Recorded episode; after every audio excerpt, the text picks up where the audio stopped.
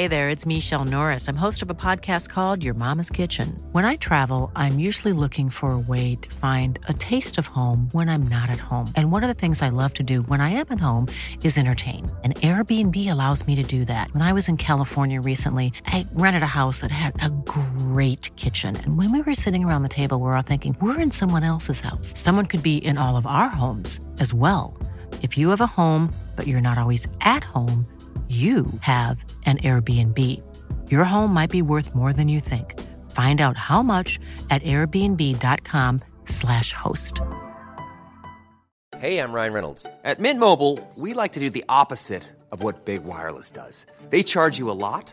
We charge you a little. So naturally, when they announced they'd be raising their prices due to inflation, we decided to deflate our prices due to not hating you.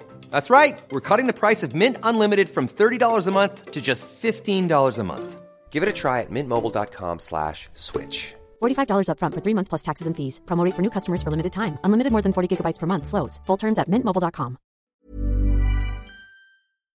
You're listening to a podcast from The Pool. Hi, I'm Viv Groskop, your pool agony aunt, and this is Waving Not Drowning, where I'll discuss how to combat your problems and solve your emotional issues. Today we're discussing three things: working mother guilt, the promotion that never comes, and how one couple can stop arguing. Our first problem is about maternal guilt. Dear Viv, I love my very young kids, but I can't spend every day with them. I need my space, I need my career, I need my own life. And anyway, one day they won't be there, so then what? I live in a permanent state of guilt and often think life would be much easier if I were devoid of ambition. How do I alleviate my guilt while still having my own life? Is it even possible? Ah, this message really read like a real cri de coeur for me, and I feel as if at many points in my life I could have written this letter myself, so I feel particularly strongly about giving the right reply here. Lady, I'm going to call you guilty, ambitious parent, and God knows there are lots of us out here, and there is no shame in being a guilty, ambitious parent. You are just like all the rest of us, only maybe you're braver because you have put this feeling into words. And I know that a lot of women think this, even if they don't say it. The bad news is guilt comes with the territory here, and you are a halfway decent parent if you do feel guilty a lot of the time. It is how you know that you're doing it right. The good news is, though, that some of us guilty, ambitious parents, and I definitely count myself as one of them, some of us are in recovery, and I do know that there is a way out of the way that you're feeling. First of all, though, I do want to question the extremity of some of your thinking. When you say things like, anyway, one day they won't be there, so then what? It's very extreme. And what you're expressing here is this feeling of lack of control and frustration. What's the point of getting too attached to these children when all they're going to do is grow up and leave anyway? This kind of thinking, it's a real red flag for me. It's a very angry thought. And the fact that you're thinking things like this is a sign that you're putting way too much pressure on yourself. I also wonder, from the extremity of the way you've expressed it, if this thinking has its roots in something connected to your own childhood. And if you feel strongly about this, or you just feel very confused, I think it could be worth you thinking about considering exploring these feelings with a good therapist. You can look up the therapist directory on welldoing.org, or you can see your GP. Setting that aside, though, you do make one brilliant point. Children are a huge responsibility, and we are expected, quite rightly, to do everything for them, which can seem like the most overwhelming burden. But then, as you say, they leave, and there is no obligation for them to love us or to give us anything back at all. The love that an idealised parent is supposed to give is incredibly selfless, undemanding and sacrificing. So it's no wonder you're having the opposite reaction to this huge burden and thinking, I want time to myself, I want to work, I need my space. Anyone who's had children knows how this feels. You also say in your letter The thing is, they grow up so quickly, and I feel I'm missing out on their childhoods on account of my own selfishness. Yet when I spend more than 2 days with them, I'm itching to get back to work. I really don't think there's anything wrong with you at all, and everything about your letter suggests to me that you are a good parent. What's bugging you is how you're feeling, and I think you really need to look at where those feelings are coming from.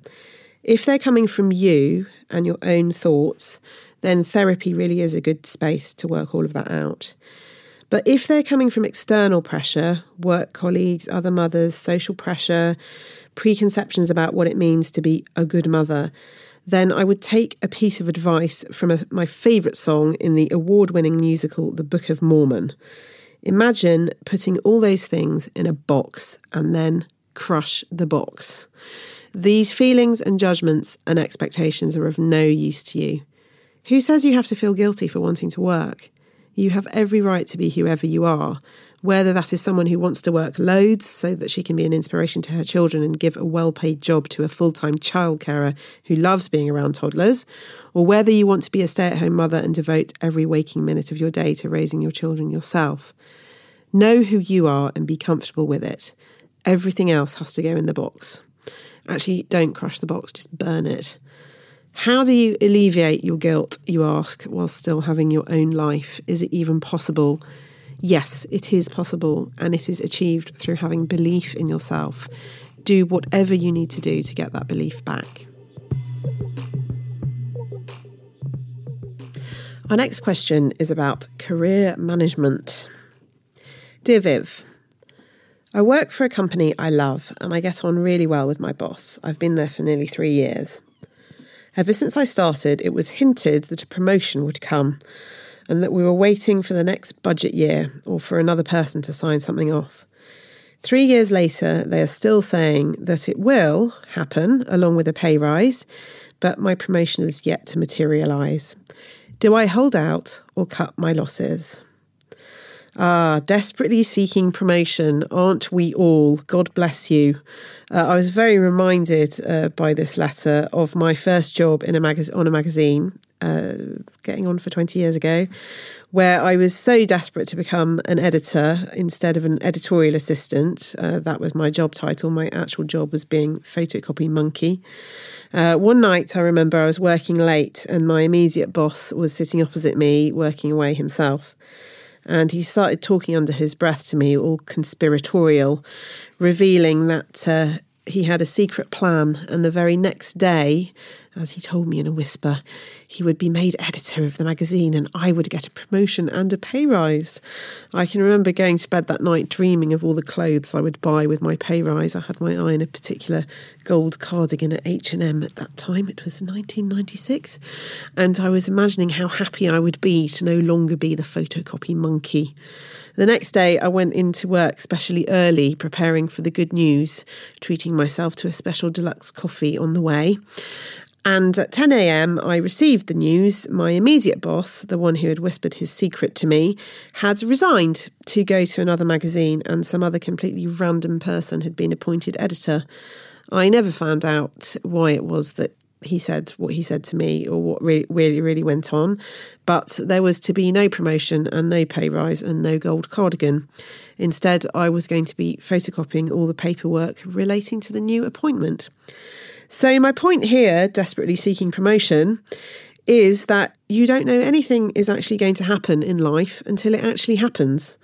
Everything else, promises, hints, illusions, all the dangling carrots you can think of, they are all basically guff. And with the best will in the world, you should treat them as such. So this is a very simple answer for you here. Do you hold out or do you cut your losses? You need to do both at once, and you need to have a whole load of other irons in the fire too. Now, it's great that you love your job and you love your boss. In fact, it's more than great. It's virtually unheard of. So don't lose sight of the fact that you're already in a ridiculously blessed situation and one that most people can only dream of.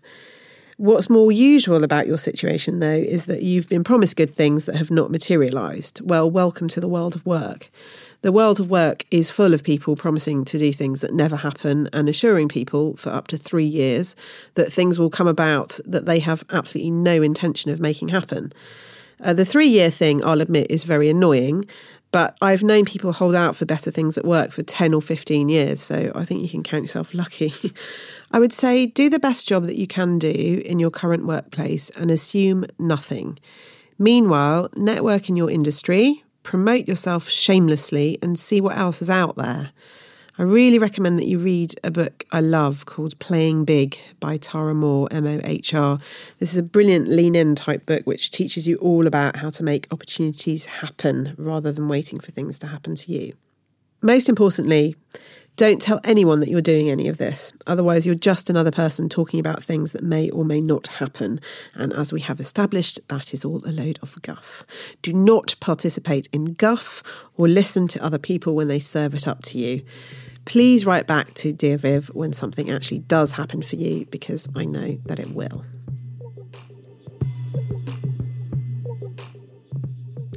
Our third problem today is about an argumentative couple. Dear Viv, I can't stop having explosive arguments with my boyfriend, and they seem to stem from nowhere. We can be having a really loving moment one second, and then suddenly it kicks off. How can I stop myself from acting irrationally in the heat of the moment when it seems so important? I'm going to call this problem relationships subject to mood swings, and I really feel from your letter how frustrated you are with yourself. But before I say anything else, I want to make clear the context of the rest of the message. I want to make that clear to anyone else listening, because when the writer says explosive argument, she says elsewhere in her letter that she means arguing, i.e. getting cross with each other, disagreeing, nitpicking, always trying to be right. She doesn't mean anything physical or dangerous or get the hell out of there now, girl, nasty. And she was at pains to make that clear. So my reply is based on the assumption that you are being honest here. You're both being honest with me and with yourself, because if these truly were physically explosive arguments, then I would say you need to get the hell out of there. Don't ask questions of yourself or of anyone else. Just go. So now we've got that out of the way, let's look at what's going on here when two people are basically bickering. From everything you describe in your letter, it sounds as if you and your boyfriend have fallen into a pattern where you both enjoy being a bit of a drama queen. And I do not blame you for that at all. I personally love arguing and I love to be right. We all do. Arguing in a strange way can be very entertaining, especially if it means we can avoid being bored with each other or avoid talking about the things we really need to talk about. That said, this does sound like a pattern, and that is not healthy because patterns are really hard to break. It's hard to know from your letter how these arguments get started. You blame yourself, and I will take that at face value, although I'll also say stop blaming yourself and start changing your behaviour instead to see if that makes a difference. Without flouncing off during these arguments, could you go into another room and maybe just be on your own for a bit if there's an argument brewing? Could you stay silent and listen while he talks? Could you say you've just remembered that you need to make a phone call? Whatever you can do that's different, I would say do it, even if inside you're screaming, I don't agree with you and I want to be right. Just try something different for a couple of days and you'll have more information to go on about your own reactions and why all of this is happening. The elephant in the room, which is evident throughout the letter, is the future of your relationship. You mentioned that you've been together a few years, you live together but you're not married. I think there's something else underlying these arguments. One of you wants a different kind of commitment to the other, but you don't want to talk about it because maybe you're worried that the other person will leave. So you argue about petty stuff instead. Before you can figure out anything, you need to calm down and stop arguing about the petty stuff. Don't be frightened to change and try something different. I sense your fear because you think the relationship might be at stake. It might be, but you don't know that yet, so don't act as if it definitely is. Just focus on improving things day to day. Most relationships have minor mood swings, especially when both of you are being battered by life. But it should be a phase, not how you are together. You need to work out that it is a phase. Start changing these small things and start gathering information. Please report back on progress. It will be useful to loads of other people. That's all for today. If you have a problem you'd like to submit, please send your email to dearviv@thepoolltd.com or tweet us at thepoolluk. Thanks for listening. Join us again soon. and sign in to thepooll.com, where you can get these podcasts automatically saved to your scrapbook every single week.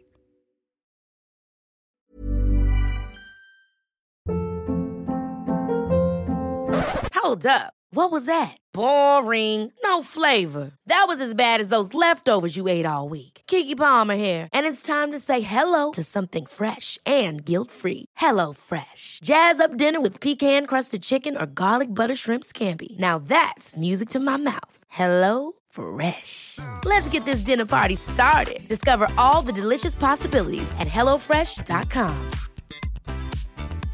Hey, it's Paige DeSorbo from Giggly Squad. High quality fashion without the price tag. Say hello to Quince. I'm snagging high-end essentials like cozy cashmere sweaters, sleek leather jackets, fine jewelry, and so much more. With Quince being 50 to 80% less than similar brands. And they partner with factories that prioritize safe, ethical, and responsible manufacturing. I love that. Luxury quality within reach. Go to quince.com/style to get free shipping and 365-day returns on your next order. Quince.com/style.